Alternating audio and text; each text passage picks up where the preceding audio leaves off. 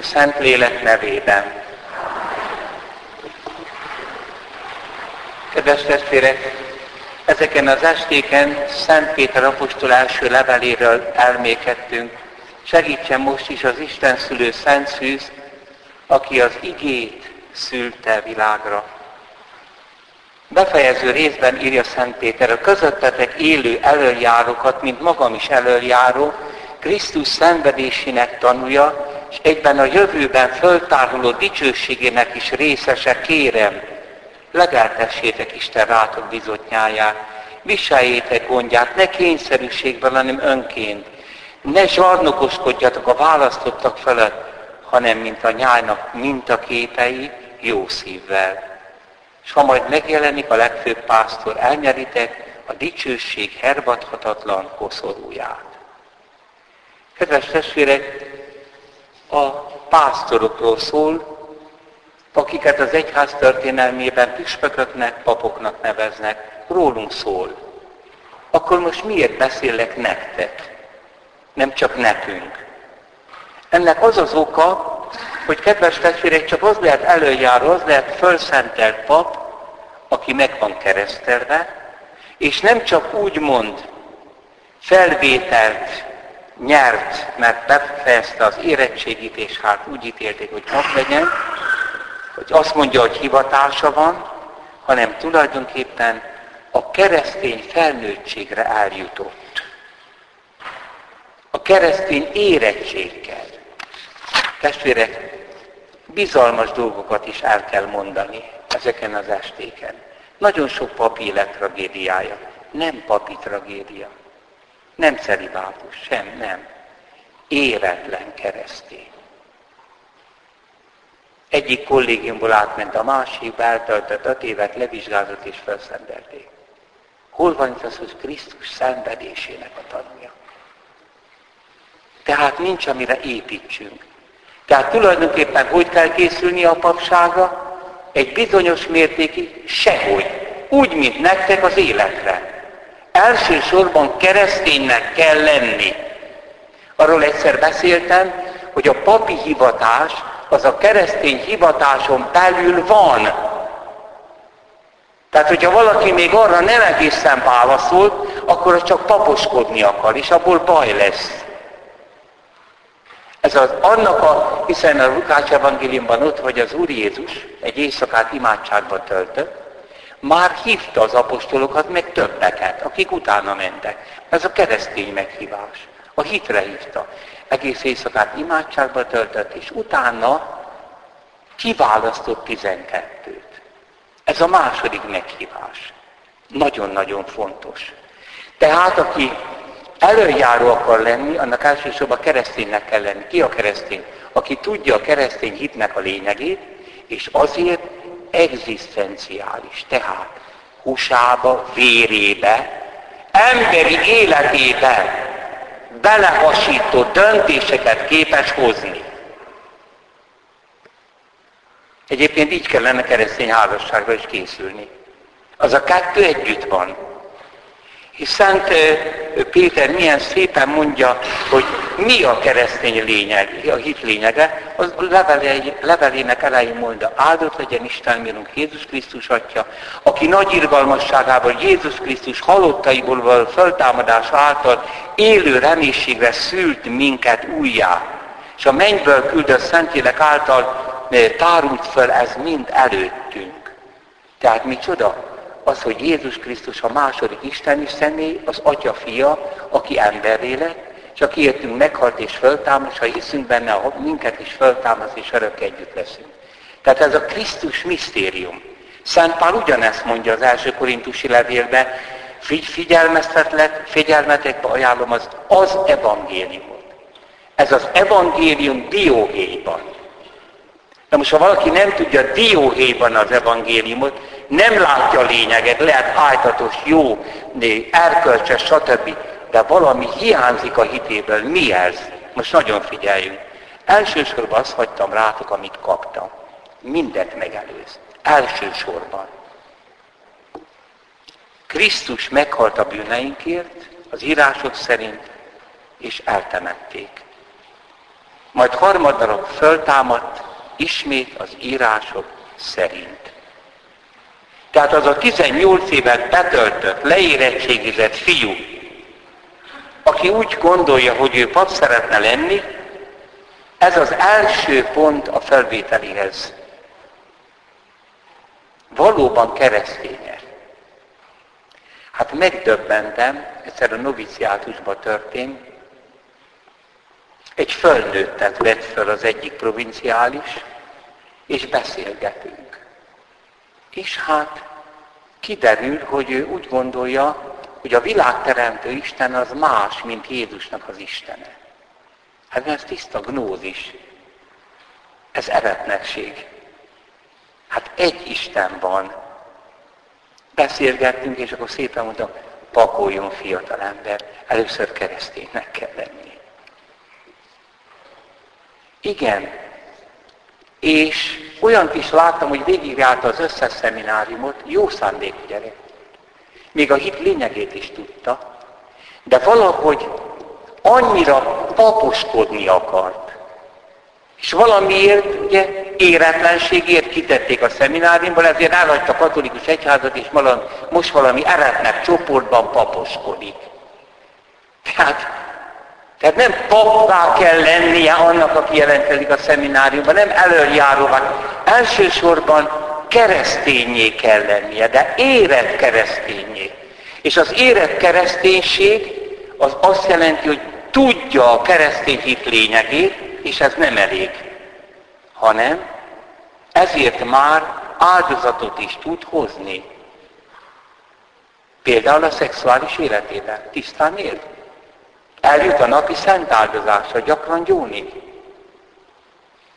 Van-e valami az életében, ami azt igazolja, hogy ez nem csak egy holt tudás, hanem érett keresztény, mert már áldozatot is tud hozni Krisztusért. Kedves testvérek, hát ez az. És hogyha ez hiányzik, az semmi nem pótolja. Ez, ez az ős eredeti pastoráció, írja Szent Pál, ő Krisztus egyeseket apostolokká, másokat profétákká, ismét másokat evangelistává, pásztorokká, tanítóvá tett, hogy Isten szolgálatára neveljék a szenteket, fölépítsi Krisztus testét, az egyházat, míg minnyáján el nem jutunk a hitnek és Isten fia megismerésének egységre, meglett emberré nem leszünk, Krisztus teljességének a mértékére, akkor nem leszünk többi éretlenek, akiket megtévesztő tanítás és a tévedés beltű álnokság minden szele ide-oda hány és sodor. Inkább igazságban fogunk élni és szeretetben. Tehát Szent Pál szerint a pastoráció az, hogy érett Krisztusi ember legyen a keresztény ember. Na most nem lehet előjáró, nem lehet egy vallásnak az a papja, aki maga nem érett keresztény.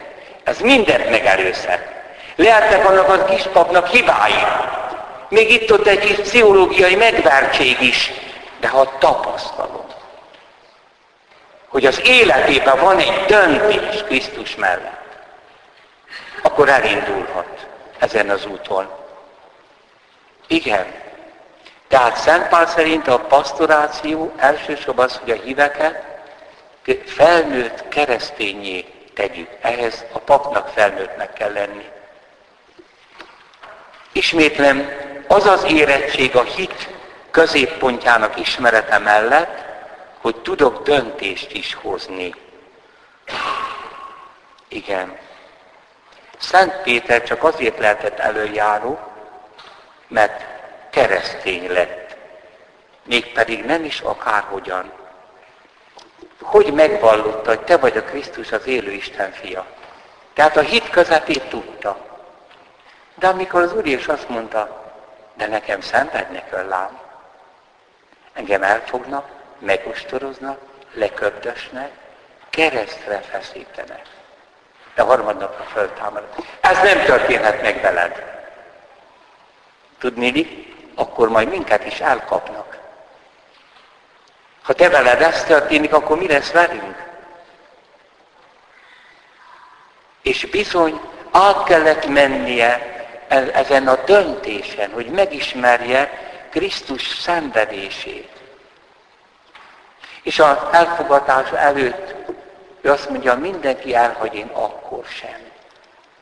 Na hát, ez az a maga biztonság, amivel egy új misésnek csak úgy tud segíteni az Úristen, ha engedi, hogy nagyot bukjon. Azt mondja Jézus, micsoda? Mindenki elhagy, de te nem. Meg fogsz tagadni. Mielőtt ma éjszaka, hajnal felé a kakas megszólal, te már háromszor megtagadsz engem. De Péter, imádkoztam érted. Tehát nem vagy az imádságomnak a hálójába. Ott fogsz elbukni, ott fogsz felállni, és ott fogod megerősíteni a testvéreidet. Ahhoz, hogy te előjáró legyél, neked végig kell menni az én szenvedésemnek a sötétjén. És amikor megtörténik, Jézus rátekint Péterre, és keserves sírásra fakad.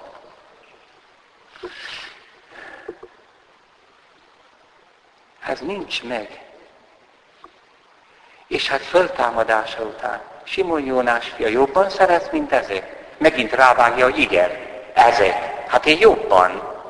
Azért kérdezi, hogy egyáltalán szeretsz te? És harmadszor is. Uram, te mindent tudsz. Én meg már semmit. Ugye azt is tudod, hogy szeretlek téged. Most mondja, hogy legeltes juhaimat, legeltes bárányaimat. A legeltetés azt jelenti, egy ősi hasonlat, hogy a király az a pásztor, és a nép az a nyáj.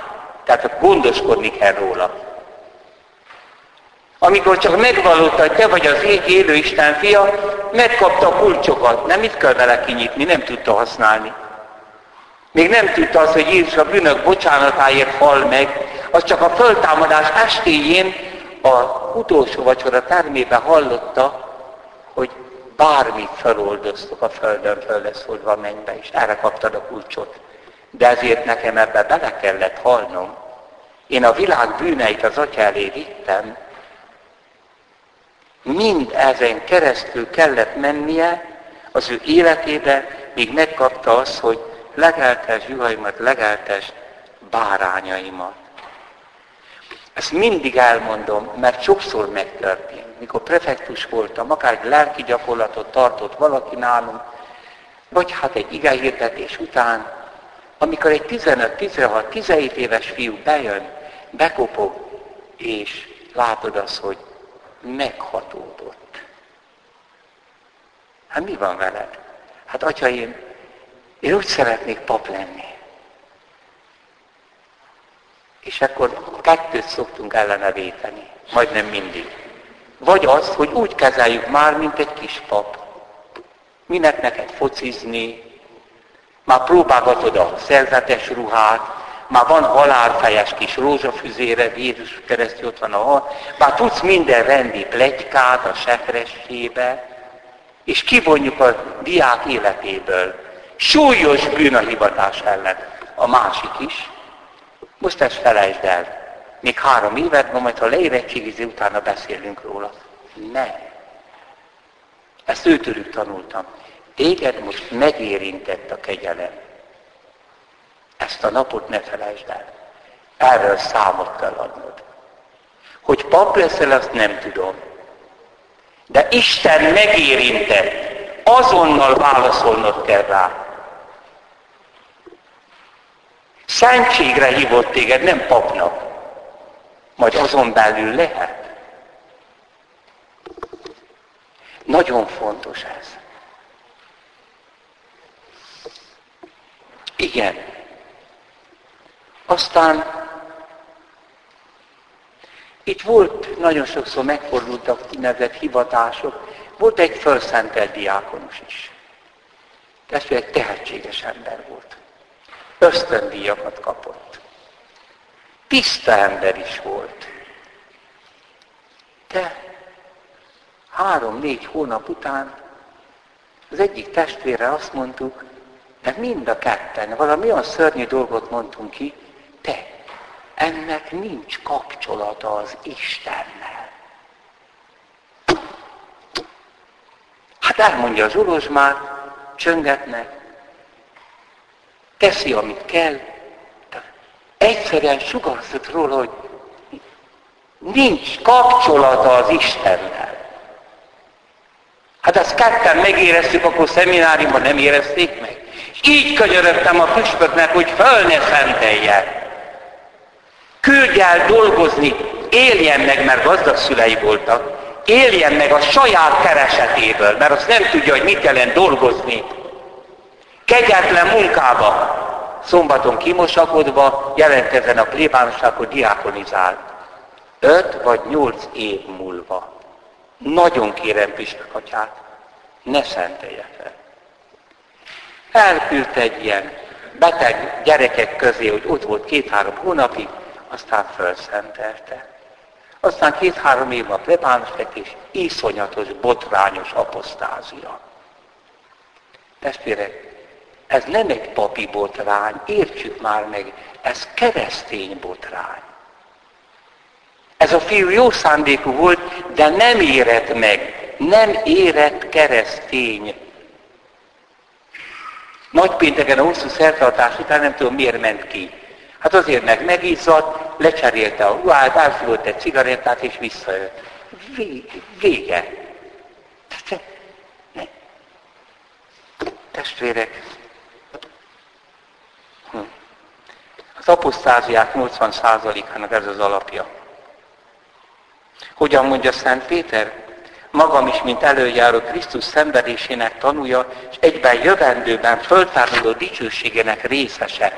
Na most miért tanulja az Úr Jézus szenvedésének? Hát nem azt tanúsítja, hogy Jézust összeverték és kivégezték, azt mindenki tudja. Az nem kell tanúsítani, hanem a szenvedésének értelméről tanúskodik.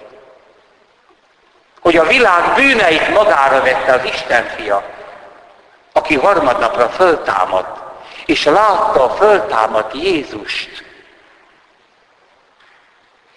40 napon át, és tudta az, hogy mi az, hogy van-e túlvilág, nincs túlvilág. Csak túlvilág van. Isten van. Hát ez az, amiben mi élünk, ez az a gyatra túlvilág. Isten teremtett egy túlvilágot. Hát ez az univerzum a túlvilág. Isten maga az ős létező, az, aki van, és megtapasztalják azt az örömet, a föltámadt Jézusnak az örömét és békéjét. És végigéli azt, hogy Jézus megbocsát neki. Tehát Krisztus szenvedésének az értelméről tanúskodik. És testvérek, olyan tekintélye volt Péternek, meg az apostoloknak. Mind a mai napig. Mind a mai napig. Még az árnyéka is halálos betegeket gyógyított meg, amikor fölment a templomba ez a galileai halász. Még amikor ott volt az a béna koldus, aki kéregetett, azt mondja, aranyom, ezüstöm nincs. De amin van, neked adom. Jézus nevében kelj fel és jár. És felugrott. Na most soha senki nem merte volna leírni, hogy Péter megtagadta Krisztust. Ha ő nem erről beszélt volna állandóan. Szinte, hogy el tudom képzelni, jöttek hozzá Rómába pogányok, hogy ő milyen bűnöket követett el, hogy milyen erkölcstelen volt, abortusai voltak, minden. Hagyd abba! Ez semmi. Én megtagadtam az Urat. Láttam, hogy halottakat támasztott fel, és azt mondtam, nem ismerem azt az embert. De ő megbocsátott nekem. Valahogy ez az, a, amit nem lehet jól magyarul kifejezni, ez az egzisztenciális kötődés Krisztushoz. Na de hát ilyen minden élet, érett felnőtt. Számtalan férfit és nőt ismerek, ott hagyta a házastársa. Ott hagyta egyedül. Nem állt össze senkivel. A gyerekeket fölneveltek. Utána visszajött, és betegen ápolta. Ez a felnőtt keresztény. Túl minden emberi elképzelésen az Úr ereje mutatkozik meg benne. Igen. Mit jelent még Krisztus szenvedését tanúsítani? Azért ez sok mindent jelent. A vele való szenvedés képességét. Tudjuk-e integrálni, magunkba olvasztani Krisztus szenvedését, a kellemetlenségeket. Úgy éljük-e meg, hogy Uram, hát megáldoztam, itt vagy bennem. Ha most én rólam rosszat mondtak, akkor te rólad mondtak rosszat.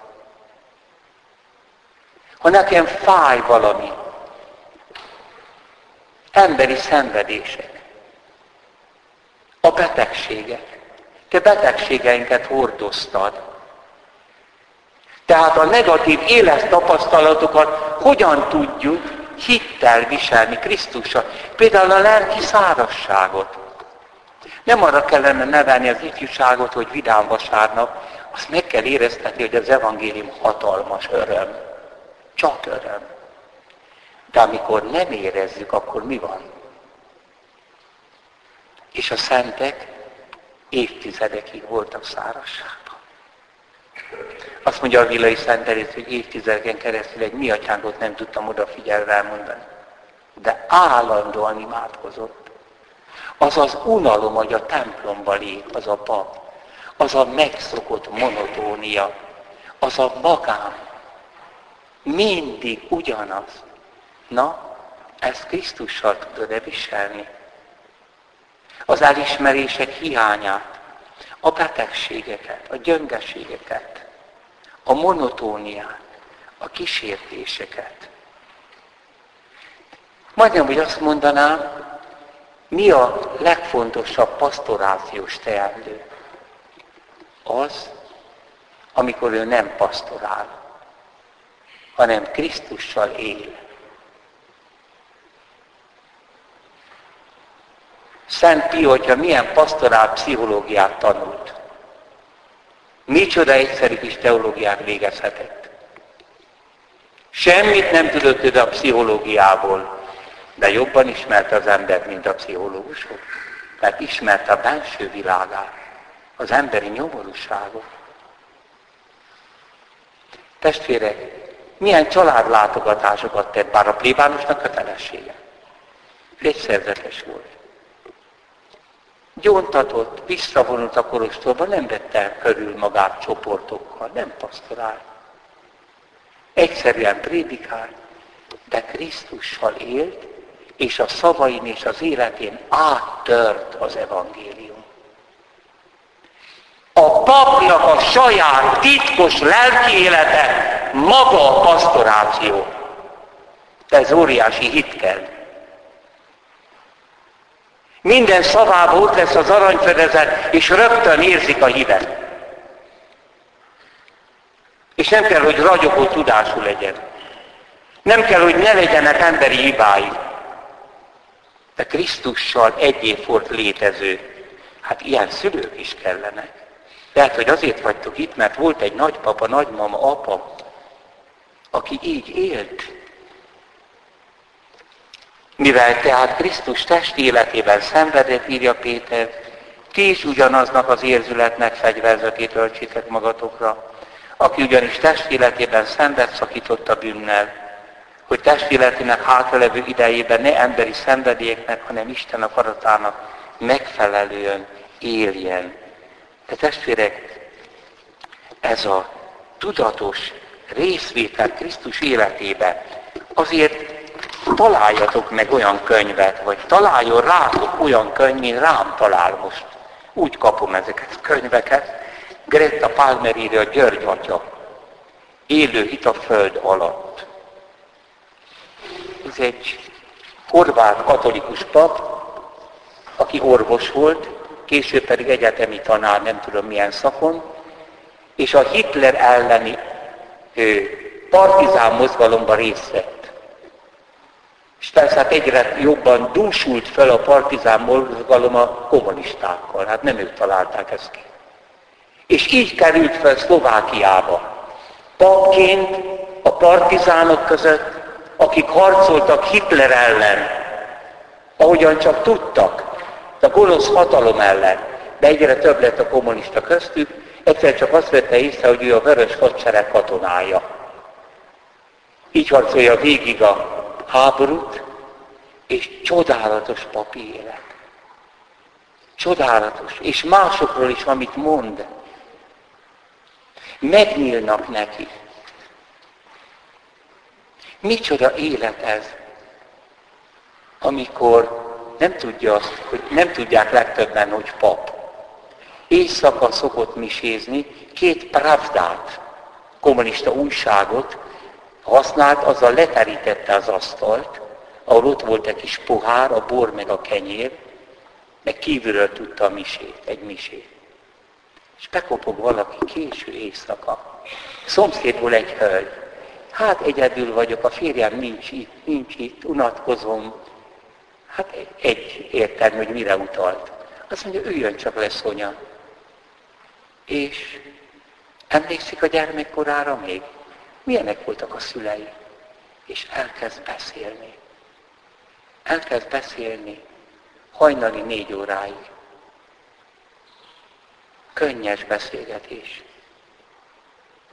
Elbúcsúznak, akkor négy órakor tudta elmondani a miséjét, másik éjszaka megint bekopog. Ugye bejöhetek, hogy beszél nekem Istenről, és hozza oda a tiszteket, ezredeseket, a férjét.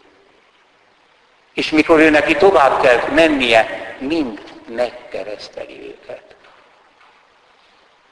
Testvérek, akkor élünk normális állapotban, hogy ilyen béke időben ugyanezt tesszük.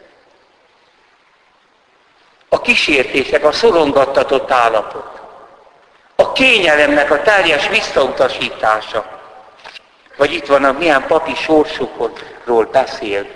1926-ban történt Derbinyi jezsuit atya volt akkor Romában keleti intézet igazgatója.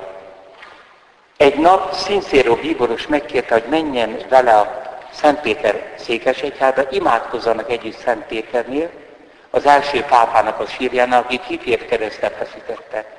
Amikor a sírnál térdeltek, a bíboros így szólt a fiatal paphoz, Páter, azért hívtam ide, hogy itt adjak át egy üzenetet, mely a vértanúságát is okozhatja.